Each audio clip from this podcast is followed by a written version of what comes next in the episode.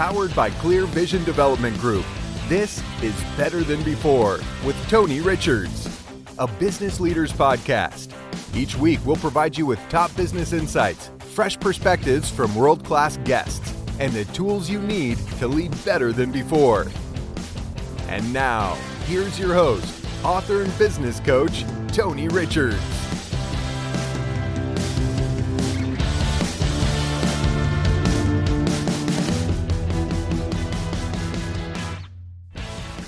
Welcome, everyone, back to the Better Than Before show. How are you doing? It's good to see you again. Thanks for tuning in and listening to today's podcast. On our show today, I'm going to be visiting with Giselle Kovary. She is the president and co founder of InGen Performance Company and she's an expert on generations in the workforce. And we're going to be talking to her about the generations that are in charge today, the generations that will be leading us forward into tomorrow. And we're also going to dive deeper into another key area of life for elite level performers. We're going to be chatting about family and relationships. It's all coming up right now on the Better Than Before show, brought to you by University Subaru. Join us for the Subaru A Lot to Love event going on now. University Subaru, homegrown and proud of it. The 2020 Subaru Forester, the SUV for all you love. Standard symmetrical all wheel drive plus 33 miles per gallon. Standard EyeSight driver assist technology. A spacious and comfortable interior. The best SUV for all you do. Join us for the Subaru A Lot to Love event going on now. University Subaru, homegrown and proud of it. See dealer for details. Are you working twice as hard but enjoying fewer rewards? Maybe you're highly accomplished, but you just can't seem to break through and make the next big move. Or you run a business that has begun to grow stagnant. It doesn't have to stay that way. Even the best leaders have felt as if their careers were spiraling out of control. But that's when they had to lead and lead big. Tony Richards' new book, The Big Idea 52 Ways to Be a Better Leader Now, will help launch you forward in leadership. Learn how to take charge and lead yourself, lead others, and lead your company. Purchase online today at Amazon, Barnes & Noble, and our website, clearvisiondevelopment.com.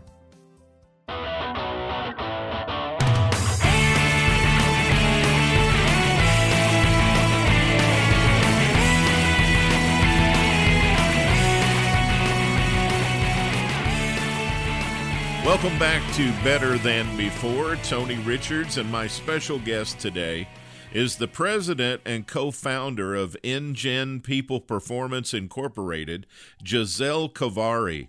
And she's dedicated to building strategies and programs that help clients target, motivate, and engage employees in order to increase performance and productivity. She is a sought after resource to industry leaders, having worked with 18 of the top Fortune 500 companies across North America. Over 60,000 people globally have experienced an InGen workshop or presentation. Giselle has devoted almost 20 years researching the impact that generational differences have on organizational performance. She's co authored two books and completed Canada's first national Gen Z research survey. So we have got the generational uh, expert on our show with us today, Giselle Kovary. And Giselle, welcome. Thanks so much, Tony. I'm so glad to be part of this. If our discussion today is anything like the discussion we had a few days ago about what we wanted to talk about, this will be phenomenal, right? yes, lots to talk about. There is. And first of all, I want to thank you for taking some time out to do this with us today. Oh, you're more than welcome. All right. So, generations in the workforce. Tell us the different generations that we now have cohabitating and working together. So it's really interesting because I've been doing research, as you mentioned, for, for a number of years. And when I started in this space in 2003, there was really three predominant generations the traditionalists, the baby boomers, and the Gen Xers. I'm a Gen Xer. And back then, as a Gen Xer, I was one of the younger people, quote unquote, right? One of the younger people um, that organizations were struggling to understand and to recruit and to manage and to lead. And then millennials joined the workforce. And we used to refer to them as Gen Ys. And then the language changed. So they're the millennials. And now we've got Gen Zs. And this is the youngest generation that's represented in our organization. So lots of workforces today, most of the organizations I work with still have you know three or four generations and in some cases they will have all five generations.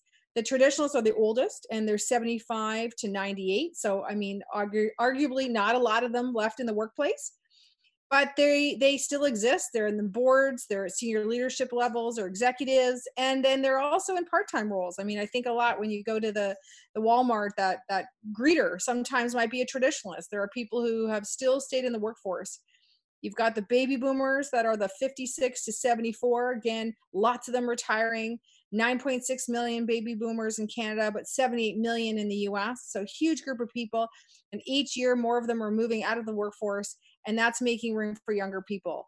The Gen Xers are sort of sandwiched in between this big boom of baby boomers that happened after the war with the Gen Xers that are between 40 and 55 years old. So, right in that mid career, senior leadership roles in many cases, highly influential, but a much, much smaller generation than the baby boomers. And the boomers' kids are the millennials. And they're between 25 and 39. A lot has been written about the millennials. In fact, there's been unfortunately a lot of millennial bashing over the last you know five six years. Uh, but this is the generation that's come in and really shake things up. And now we've got the Gen Zs, as I mentioned. So they're 24 years and all the way down to, to eight years old. So obviously, those eight year olds aren't coming in our workplace yet, but those 24 year olds just graduating from college, coming right into the workforce. And so we have these different generations represented, and we also have these different generational mindsets even if someone isn't that age, they might have that mindset. So in 2003, us baby boomers were in your Gen X way, and we're still in your way. That's right. A lot of Gen Xers just say, just move on, just go, just retire. And the right. boomer says, I'm not going anywhere. That's right. I, I think another uh, common thing that I find interesting, and I always like to bring it up to those that I coach, is when they talk about millennials, they tend to talk about them as if they're all 25 years old or, or younger.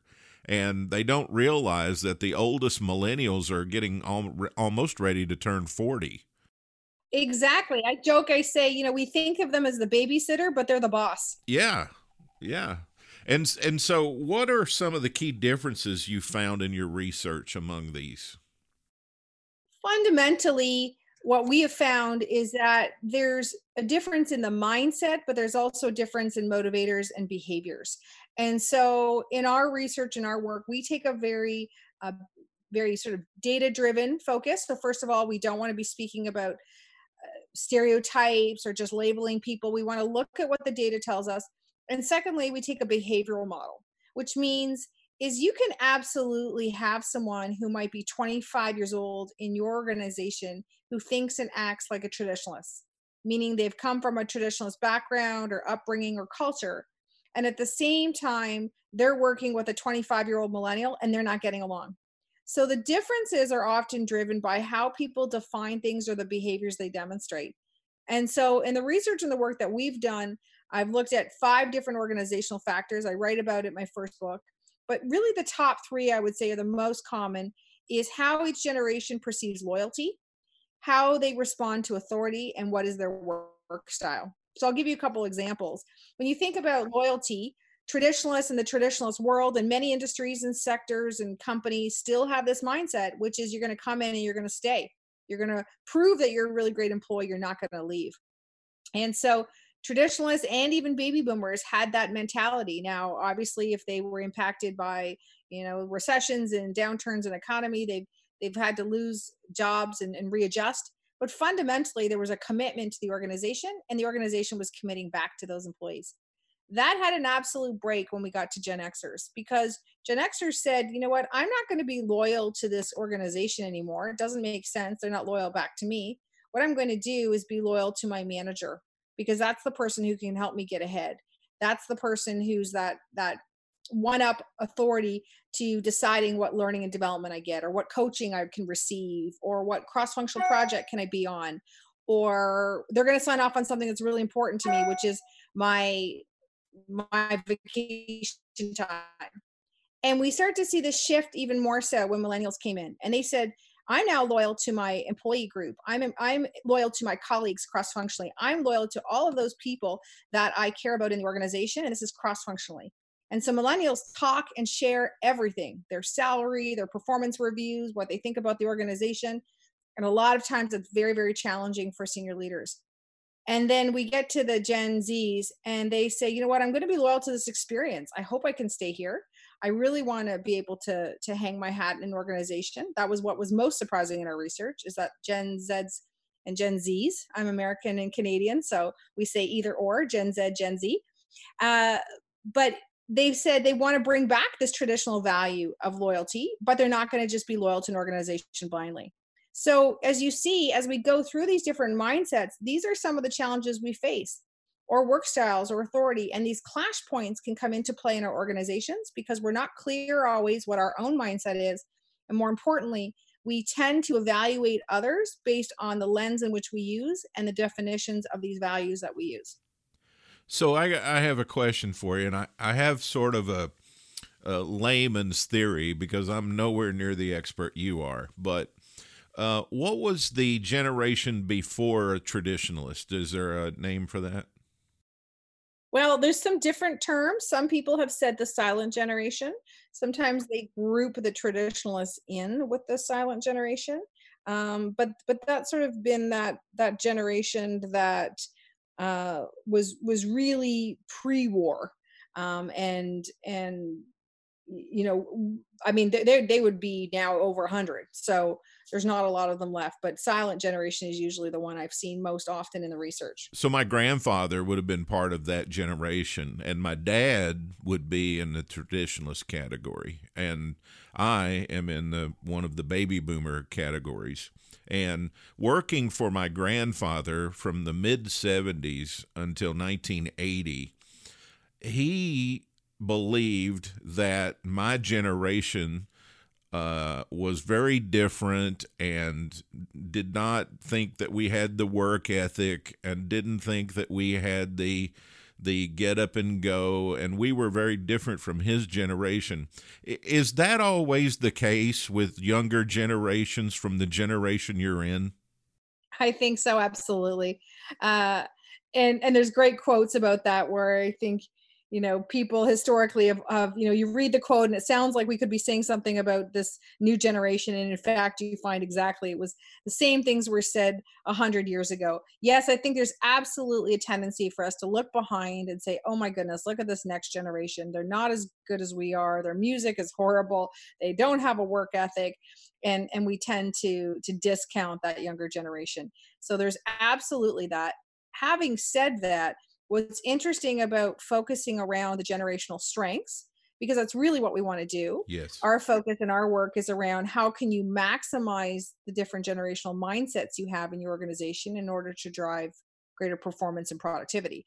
But we need to understand where those differences are in order to minimize any clash points or any differences. So what's interesting is that when we look at this as a as a concept as a mindset is that what we can find is if we can open our mind to not looking at the younger generation in a negative way and looking for those opportunities, we can find commonality and we can strengthen and, and have stronger and more high performing teams. But it also requires that we adjust our thinking. I mean, perhaps your grandfather had to adjust some of the ways in which he worked with you, or maybe he didn't. He just expected that you were going to adapt to him. And, and that probably was more likely but today, most of the leaders that are boomers and Gen Xers say, I may not entirely agree with what millennials or Gen Zs want, but I'm at least willing to be open to hear it and and find a way that we can collaborate because we want to retain top talent. We want to make sure well, we want to attract that top talent, we want to retain that top talent, and most importantly, we want to have high performing teams. And the best way to do that is if we can understand those different mindsets. So tell me a little bit about the business case for why this is important for all of us to understand? Yeah, I think that's a really great question, and and certainly for senior leaders, that's often the question I I get. So this is great, this is nice to know, but who cares? The business case really is around being able, as I just mentioned, to recruit, retain, and manage and lead top talent. And it's really around how do we drive better engagement from our workforce. And so the research is very, very clear that if you have a highly engaged workforce, organizations, certainly in the private sector, will have annual revenue growth of one to two percentage points above their industry average and one to two percentage points below industry average when it comes to their cost of goods sold. So businesses that have engaged employees will make more and spend less. So when I work with executive teams and boards and CEOs, it's really about recognizing how do we maximize the talent that we have and drive that in a, as a competitive advantage. And the best way to do that is by having a highly engaged workforce. We can't have a highly engaged workforce if we don't know how to demonstrate some key characteristics. So we have a model of organizational engagement, and we define that as transparency, responsiveness, and partnering, which means these are characteristics that all leaders need to demonstrate in an organization and that the organizational structure or HR policies and practices need to align to. So when we think about transparency, it's about being open and honest and forthcoming with an organization's motives and intentions. So why are we doing something? And it's also about helping employees understand the impact they're making and the contribution to the big picture.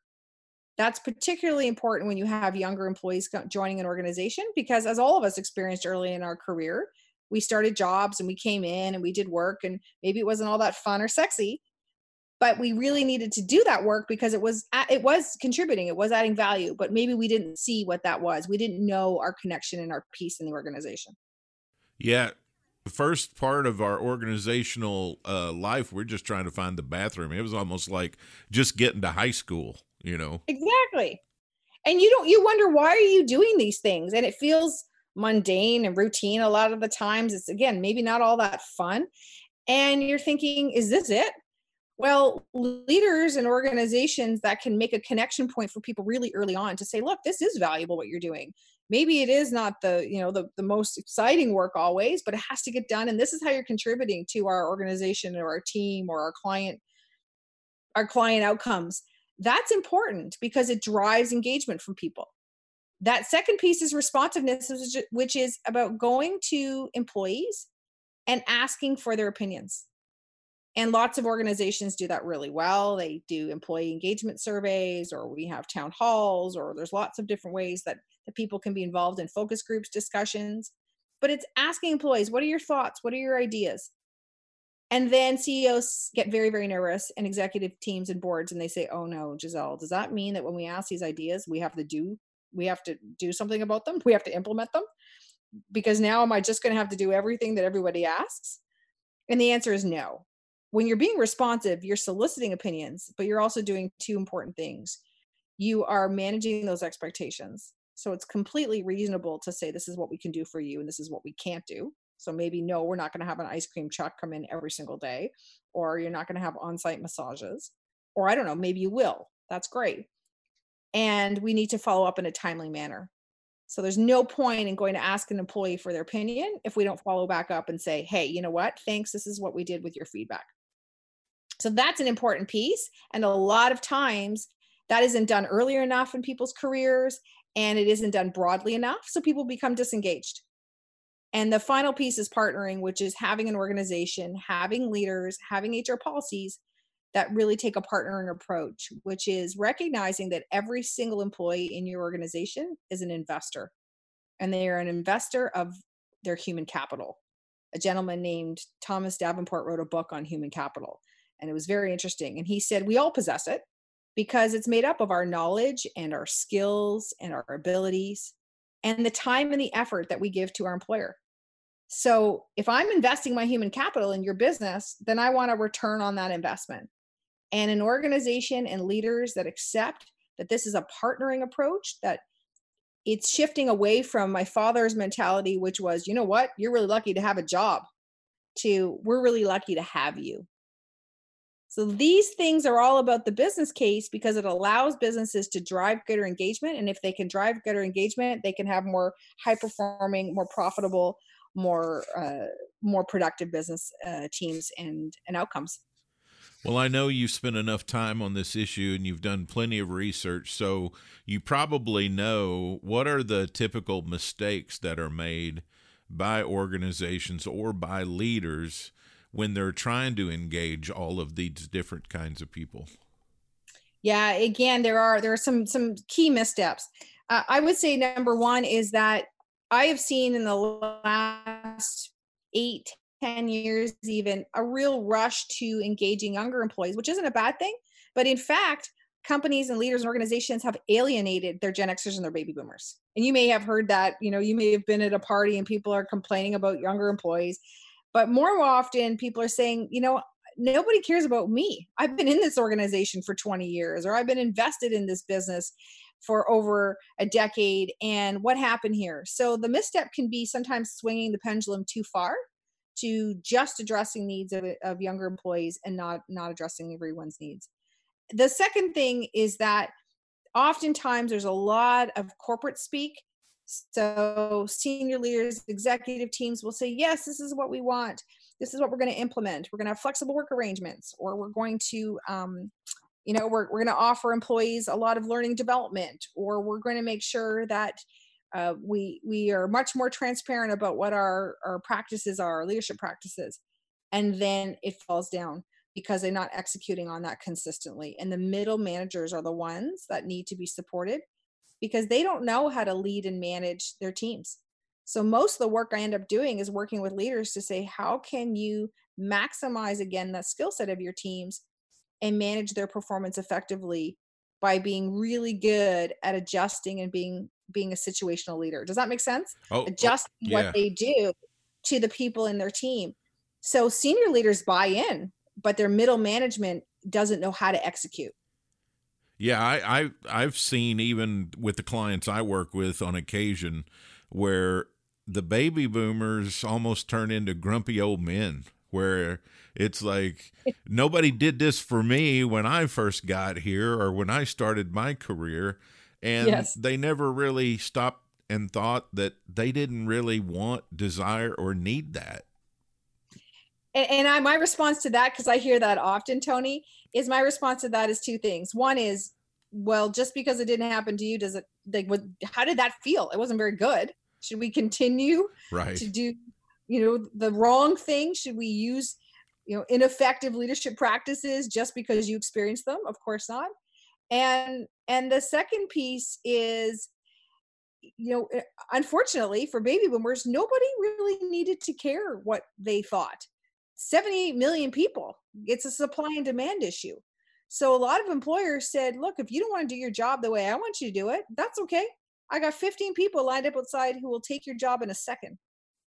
And so they didn't have the ability to demand some of the things that younger employees can demand now because in many industries and sectors organizations need those younger employees they need to attract and retain the best and brightest they have to find a way to make sure they're employer of choice or you know great place to work on all of these awards and so a lot of boomers are frustrated by that because they didn't have that leverage. And the reality is they didn't. I think that's why I like change so well. I mean, if I had to walk uphill 15 miles to school every day in four feet of snow, I, I don't want anyone else to have to do that. Right. But a lot of people do. Yeah and and it's that it is also that frustration and it's great because i deliver workshops and presentations and what's great is that people are really open and honest even with their their frustrating thoughts and that's okay. I mean i say hey let's let's let's air this out let's talk it through. And a lot of people are very frustrated even that gen xers you mentioned right? Well why doesn't the boomer just retire and give me somewhere to grow?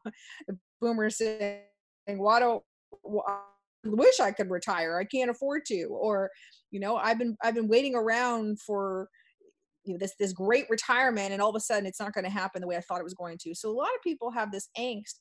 And younger employees come in and they say, why am I being discounted just simply based on my age? So they are scary smart. Millennials and and Gen Zs, they've been exposed to so much so early in their life. The skill sets they bring, the the opportunities to see things differently are are just amazing but we discount it and we shut it down because of that frustration and because of that angst where we feel like maybe we didn't get a share a fair shake. And and i think that's also common. Every generation probably feels that they had it harder than every other generation. We're visiting with giselle Kovary she is the president of next gen or InGen, sorry, InGen Performance. And you know the other thing around that issue that I think also affects it is that people living longer and the time the time horizons have expanded. Uh, if my father, who's 76, if he if he didn't have a few health issues, he'd still like to be working. So, you know, I think people are retiring later in life, uh, full time retirement anyway.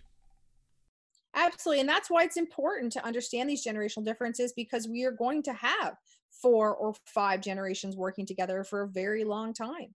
And it wasn't like that when people, you know, freedom 55 and, and left the workplace um, or much earlier. So absolutely, the boomers are, are not going to be exiting the workforce en masse as, as it was predicted, you know, a decade ago. Uh, and same thing with the Gen Xers. They're going to likely work well into their 70s because health wise they can. They may choose to, they might need to financially. Lots of different options. So we want to have this mix of generational um, teams working well together and making sure that we can all collaborate and, and again, hopefully have more high performing teams from it. So I'm curious about um, what areas of business are impacted by generational differences you know it's it's really very very broad. Um, when i started doing this work in 2003 i can be honest tony i really didn't think that this was going to be an issue in 2020 uh, i started the business back then with with my former business partner and we thought oh this is going to be kind of fun and we'll we'll offer up some learning and help people through this and and then everyone will sort it all out. And here we are 17 years later in business and in some cases it's just tip of the iceberg because it's in impacting everything. So, of course, leadership um, and the ability for leaders to understand the generations that they're leading and how to engage them. It, it impacts sales. So, how I work with a lot of organizations and sales teams to say, how do you layer on a generational perspective to your sales process and your communication? So, what are the customer service techniques? It's very different. If you're trying to sell to my mother, who's you know almost in her late 70s and almost early 80s, that's going to be very different than trying to sell to my niece who's you know 15 actually well, she's not 15 yet but the you know this this adjustment to the sales and service piece is important. It's impacting recruiting and retention and talent management all the hr practices policies and programs around flexible work arrangements reward recognition performance management all those things. And then of course it's impacting the the ability to onboard new hires and to work with the millennials and the Gen Zs themselves to set them up for success. How do we bring them into an organization, make them aware of those other generational mindsets so that they can successfully navigate in the organization and, and integrate into their team? So we're finding it across the board. And that's, I find, what most exciting and most interesting about this work is, is all those different areas. So and you... team collaboration. Sorry, of oh, course, okay. the last one is team collaboration so how do the teams work well together? How do they understand their differences and and you know how do they strengthen their communication and their their ability to to manage and handle conflict? So i'm i'm almost certain the best thing for organizations to do is to bring you and your team in and install your model into their organization to help uh, with some of these issues. But outside of that what are some actions that leaders could take to improve their retention and engagement of these multi generational uh, employees? Uh, well, I think uh, your first suggestion is lovely. Absolutely. I'm happy to to partner with any organization that wants some help in this area. Hey, I'm um, going to advocate for are... you, Giselle. I'm going to advocate for you. thank you. Thank you. Uh, but there are certainly a number of, of quick wins that leaders can do what we know, especially for younger employees, and the global research shows us it's consistent across uh, North America and uh, yeah, and around the world, is if there's nothing else that you can do, look for ways to offer greater flexibility. It's your biggest bang for your buck. So are we able to allow for flexible work arrangements, uh, the ability to work from home, to have some choice in where and when people work?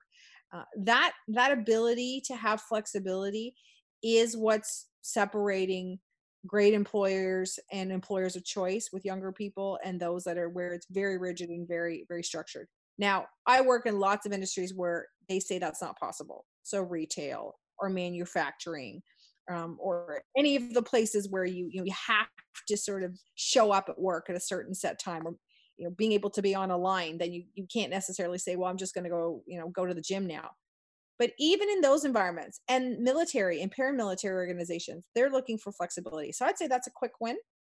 Absolutely. The other is is that leaders and hr teams need to look at how can they be more transparent more responsive and more partnering as i mentioned in their actions. And that could be as simple as sending out an email and you know being clearer around what, your expectations are or soliciting someone's opinion or making sure that you're involved in a team team event being more partnering in your in your approach. So there's some very quick hits that way. And i would say finally it's also about recognizing that organizations um, can layer this on to all of the issues that they're facing. So it's not that generational understanding will solve all your problems, but it can give you a lens or an insight that you maybe haven't considered before. So if turnover is an issue in one part of the business, can we layer that on and say, is there a generational perspective? Are people leaving more from a certain generation or why? Or if we have a really high performing group in our business, what's happening over there? What's working so well? And let's put this through a generational lens. Why is this so attractive to this group of people? or not attractive to this group of people. So using your own data and your own insights, but filtering it through that lens is I think really really helpful and it can give some some deep insights that sometimes haven't been considered. Well, I'm sure that uh, all of our listeners have burned up a few ink pens uh, as we've been talking for the last 20 or 25 minutes about generational differences Giselle Kovary, one of the uh, global experts in this field, and we're going to tell you more about how you can find out more about Giselle and her company and also uh, how you can contact her. But first, before we let you go, I'm going to ask you the standard list of closing questions I ask every guest who comes on the show. Great. Number one, what is the best memory that comes to mind for you? Oh, that's a good one. Wow. Um,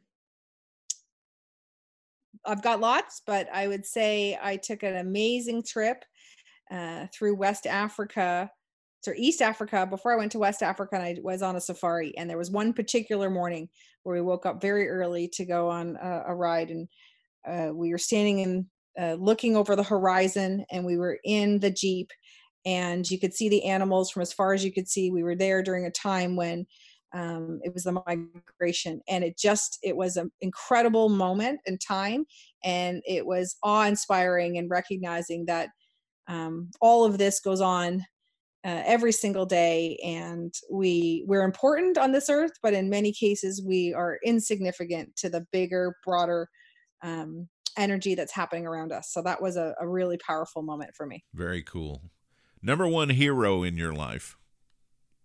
Oh, I'd say there's two, probably my parents. Uh, my dad uh, escaped Eastern Europe and Hungary and came to uh, Canada in 1956. And uh, he's an incredible person, and I'm very, very close with him. And my mom is just uh, somebody who really works very hard to be kind and generous and to to look for opportunities to give back to people every day. So both of them have taught me a lot of lessons and uh, try to live those as much as possible. What are their names? Jermaine and andy. Yeah, wonderful. Kovary. What is the top value you subscribe to? I would say growth that we can always learn and we can always grow and it always isn't always easy but that we have that ability to constantly look for ways to improve or evolve. Most important person in your life? Just one? Just one. That's too, that's too hard. I, I think it's too hard to say. So I won't pick a person right now. I'll just pick my puppy. Okay. What's the puppy's name? Bailey. Bailey. What kind of dog is Bailey? She's a mini Labradoodle. All right. She's, she's perfect. So, What is your favorite? I'll- I'll skip the humans and pick my animal. There you go. What's your favorite thing? oh my gosh. Uh, thing to eat or to do? No, food is next. What's your favorite thing? Oh, my favorite thing? Dancing. Okay. What's your favorite food? Everything but chocolate. Chocolate is the pick. Yes. Okay. Everything but chocolate would be number one. Gotcha. Okay. Um, this will be a good one to go with your answer to number one. What is the most beautiful place you've been to? Oh, wow. Uh, I'd probably say Bali. Very awesome. If you could describe success in one word, what would that word be? Setting a goal and achieving it. How do you want to be remembered? Somebody who is fun, who is authentic, and who worked hard. If you could go back and talk to a young Giselle and give her some advice, what would that advice be? Don't worry so much, and uh, things things are going to work out. And they may not look the way you thought they would, but the opportunities you're going to have along the way are going to be amazing. And do your best every time you can, and that will serve you well. What's your favorite sound? Oh, the waves at the ocean. Oh, I like that too.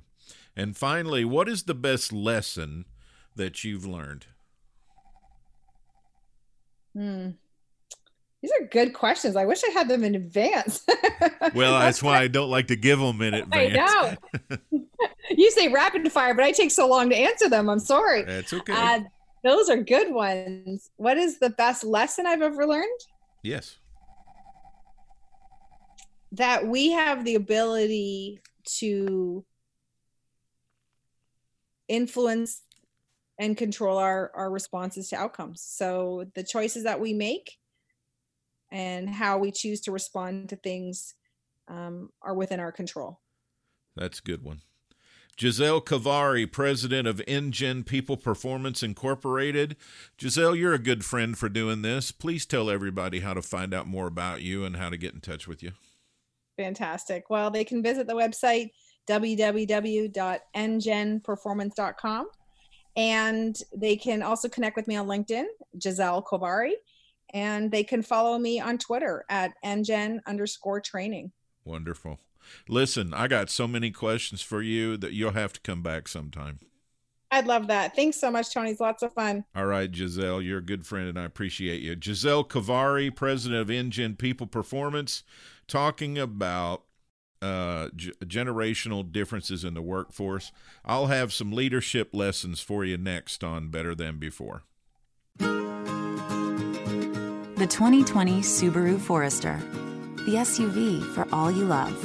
Standard symmetrical all wheel drive plus 33 miles per gallon. Standard eyesight driver assist technology. A spacious and comfortable interior. The best SUV for all you do. Join us for the Subaru A Lot to Love event going on now.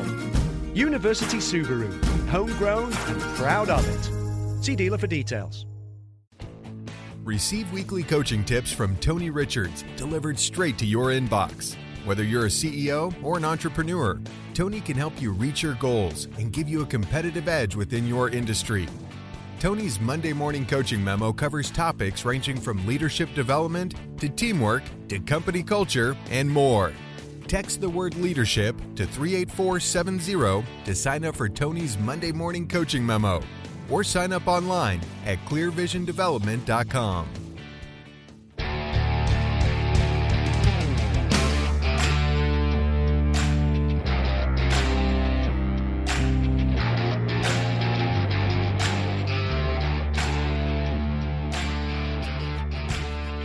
Welcome back to Better Than Before. I'm Tony Richards. Let's dive into family and relationships, another key area for elite level performers. You know, family is very important, it provides the foundation for an extraordinary life. there are so many ways today that we can connect with other people socially. We have social networks, we have in person networks, we have all this technology that's helping us stay connected.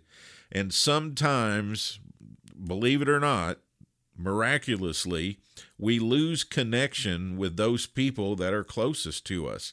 We get seduced trying to be the very best at what we do and we forget about our family connections and we forget about our relationships that we have that are human connections. And a human moment is an authentic moment when two people have a face to face, being present with each other, and authentic communication and conversation. That's what a human moment is. And we've got so much texting going on now we got so much cell phone connection, so much social media.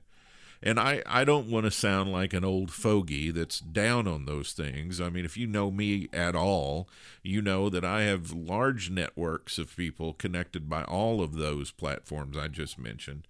And at the same time, we have to have the superior feeling of well being that we can only get by having human moments with other people that are close to us. In this new field of psychology called positive psychology, this is the field that studies happy, successful, and fully functioning people. And I really enjoy studying material from this psychological field of study.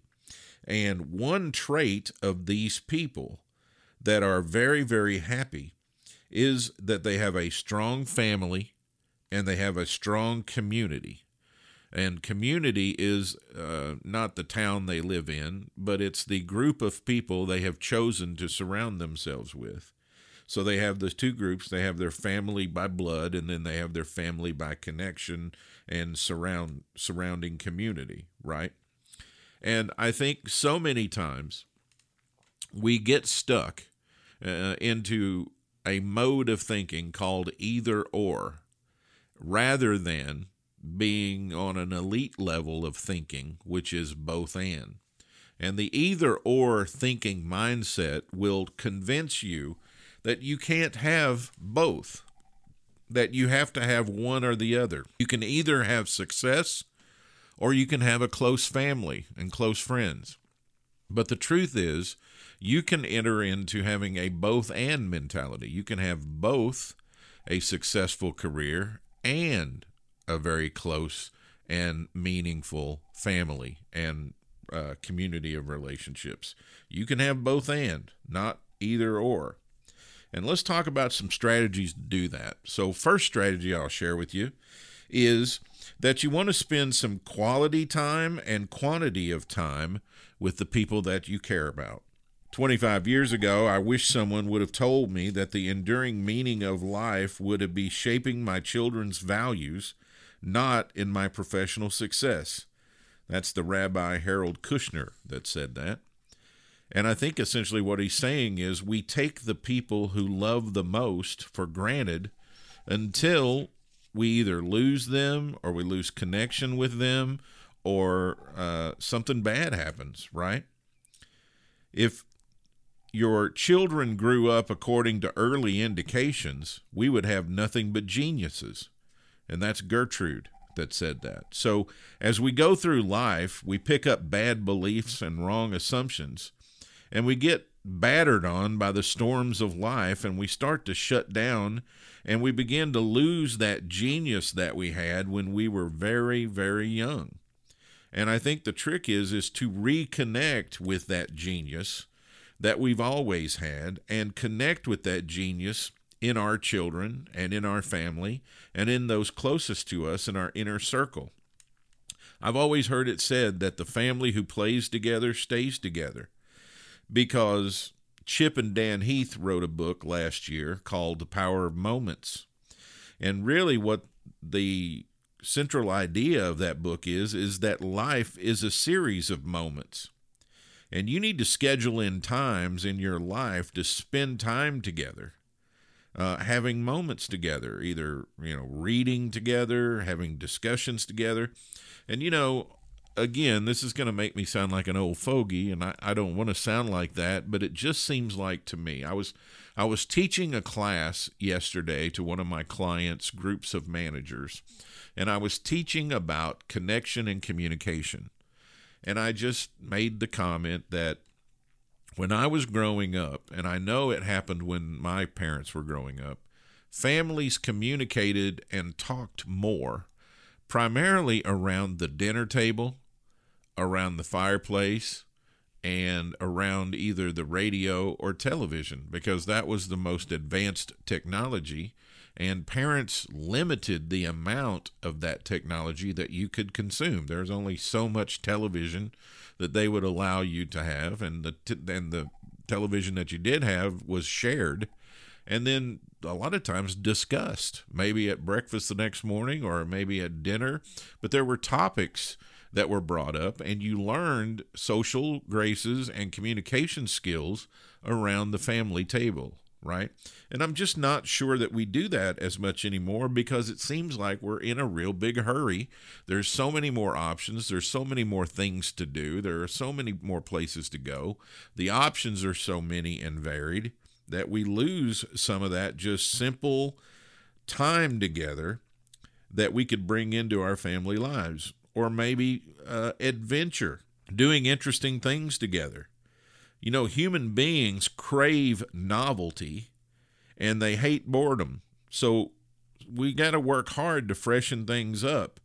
And we don't need to let ourselves get into a place where we're trying to get technology to be the catalyst of keeping us from being bored we can engage our own creativity and try to figure out some ways in one-on-one human moments uh, to to alleviate that boredom from each other.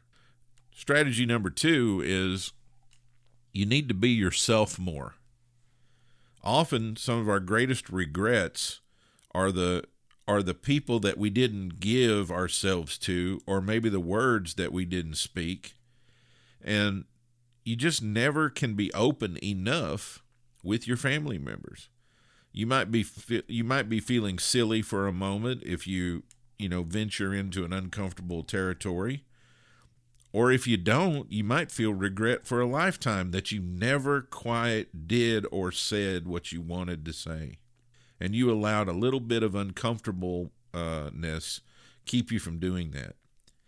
At the end of our lives, one of the most important things will be how we did with our family. Did we lift them up? Did we tear them down? Strategy number three never stop improving your family culture. You know, we talk a lot of business on this podcast and we talk a lot about business and organizational culture, but families have culture also every group of people has a culture that is shared behaviors, values, thoughts, uh, feelings uh, that are between them, right? They're connected by these things, and we call it collectively a culture. And what what you focus on will grow, and what you spend your time on will improve, because the things you focus on get better. 80% of our results come from 20% of the things we do.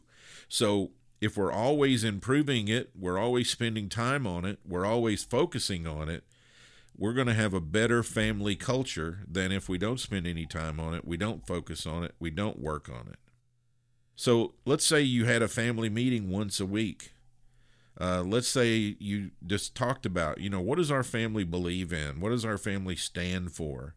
What would our family's mission be? And I know I'm sounding like a organizational consultant and coach because that's what I do, but I'm saying that you can apply these same principles that I use with my CEO, president, business owner, uh, leaders. You can use these same principles and apply them to your family. Matthew 16, 26 in the Bible says, For even if you were to gain all the wealth and all the power of the world with everything it could offer you at the cost of your own life, what good would that be? And what could be more valuable to you than your own soul? So, in other words, what's the point of being successful and losing everything? So, you don't want to be reactive with your family, you want to be proactive. Failure is a few daily acts of neglect that leads to large collapse. Success is a few daily acts of focus that can lead to large success. Strategy number four your children will become more like you than you can ever imagine. And here's here's a question that I always like to ask, okay? Do you ever see things in your kids that maybe you wish you didn't see? Well, sure. You know why? Because they look like you. You can see yourself in them because they've picked up thoughts and feelings and ideas and opinions and behaviors because they've uh, they've they've been observing you and they've picked them up. I I remember being a very small child. I don't know, I must have been 4 or 5 years old and my dad took me to work one day. And there were all these men standing around and it was in the dead of winter. And uh we were just standing around and and everybody had these coveralls on because they were trying to keep warm. This group of men who were about to do some work, and I'm standing there in my little coveralls, about four or five years old, and all of a sudden I just looked at the other guys and I'm like, "It's colder than hell out here, isn't it?" And my dad looked at me with this shocked look on his face, and and it's just like, "You shouldn't say that."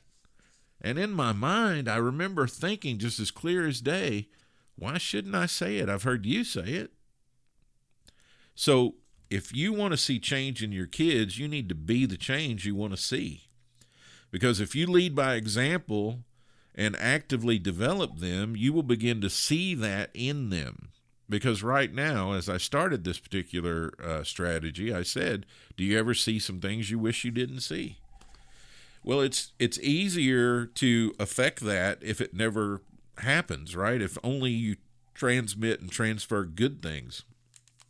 John D. Rockefeller, one of the best books I've ever read called Titan, which is the story of John Rockefeller's life, gave examples where over dinner they each had to report in and have a budget, and they had to have an accounting of every penny they had and how they spent it. And then John D. Rockefeller would have dinner guests over, and his kids would get to ask questions of the guests that he brought in for dinner. So that's just a couple of tactics that one of the richest men ever in the world employed with his kids because he's teaching them. And here's the thing you only got a small window of opportunity with them. They're never going to be the age they are now again. Once that window of opportunity is closed, you can't get it open again. So the way that you start it, it affects the way you're going to end up, right? And then finally, the fifth strategy I'll share with you on family is develop some family rituals.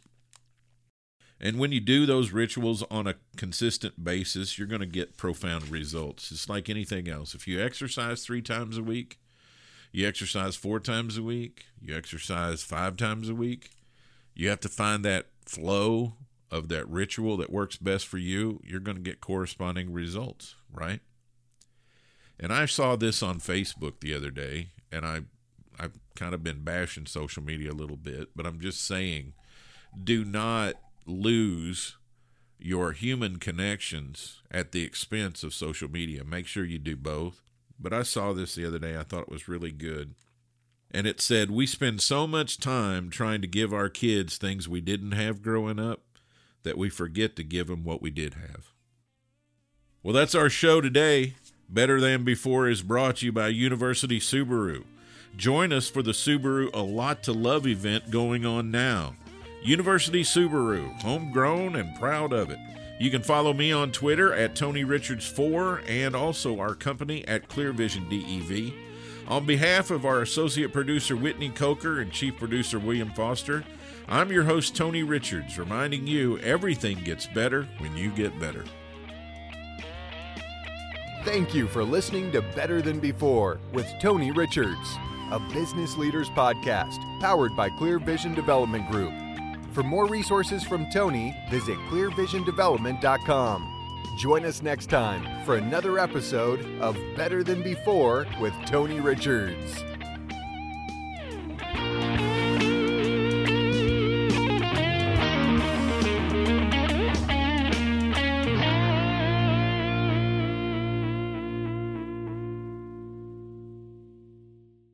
This podcast is a part of the C Suite Radio Network.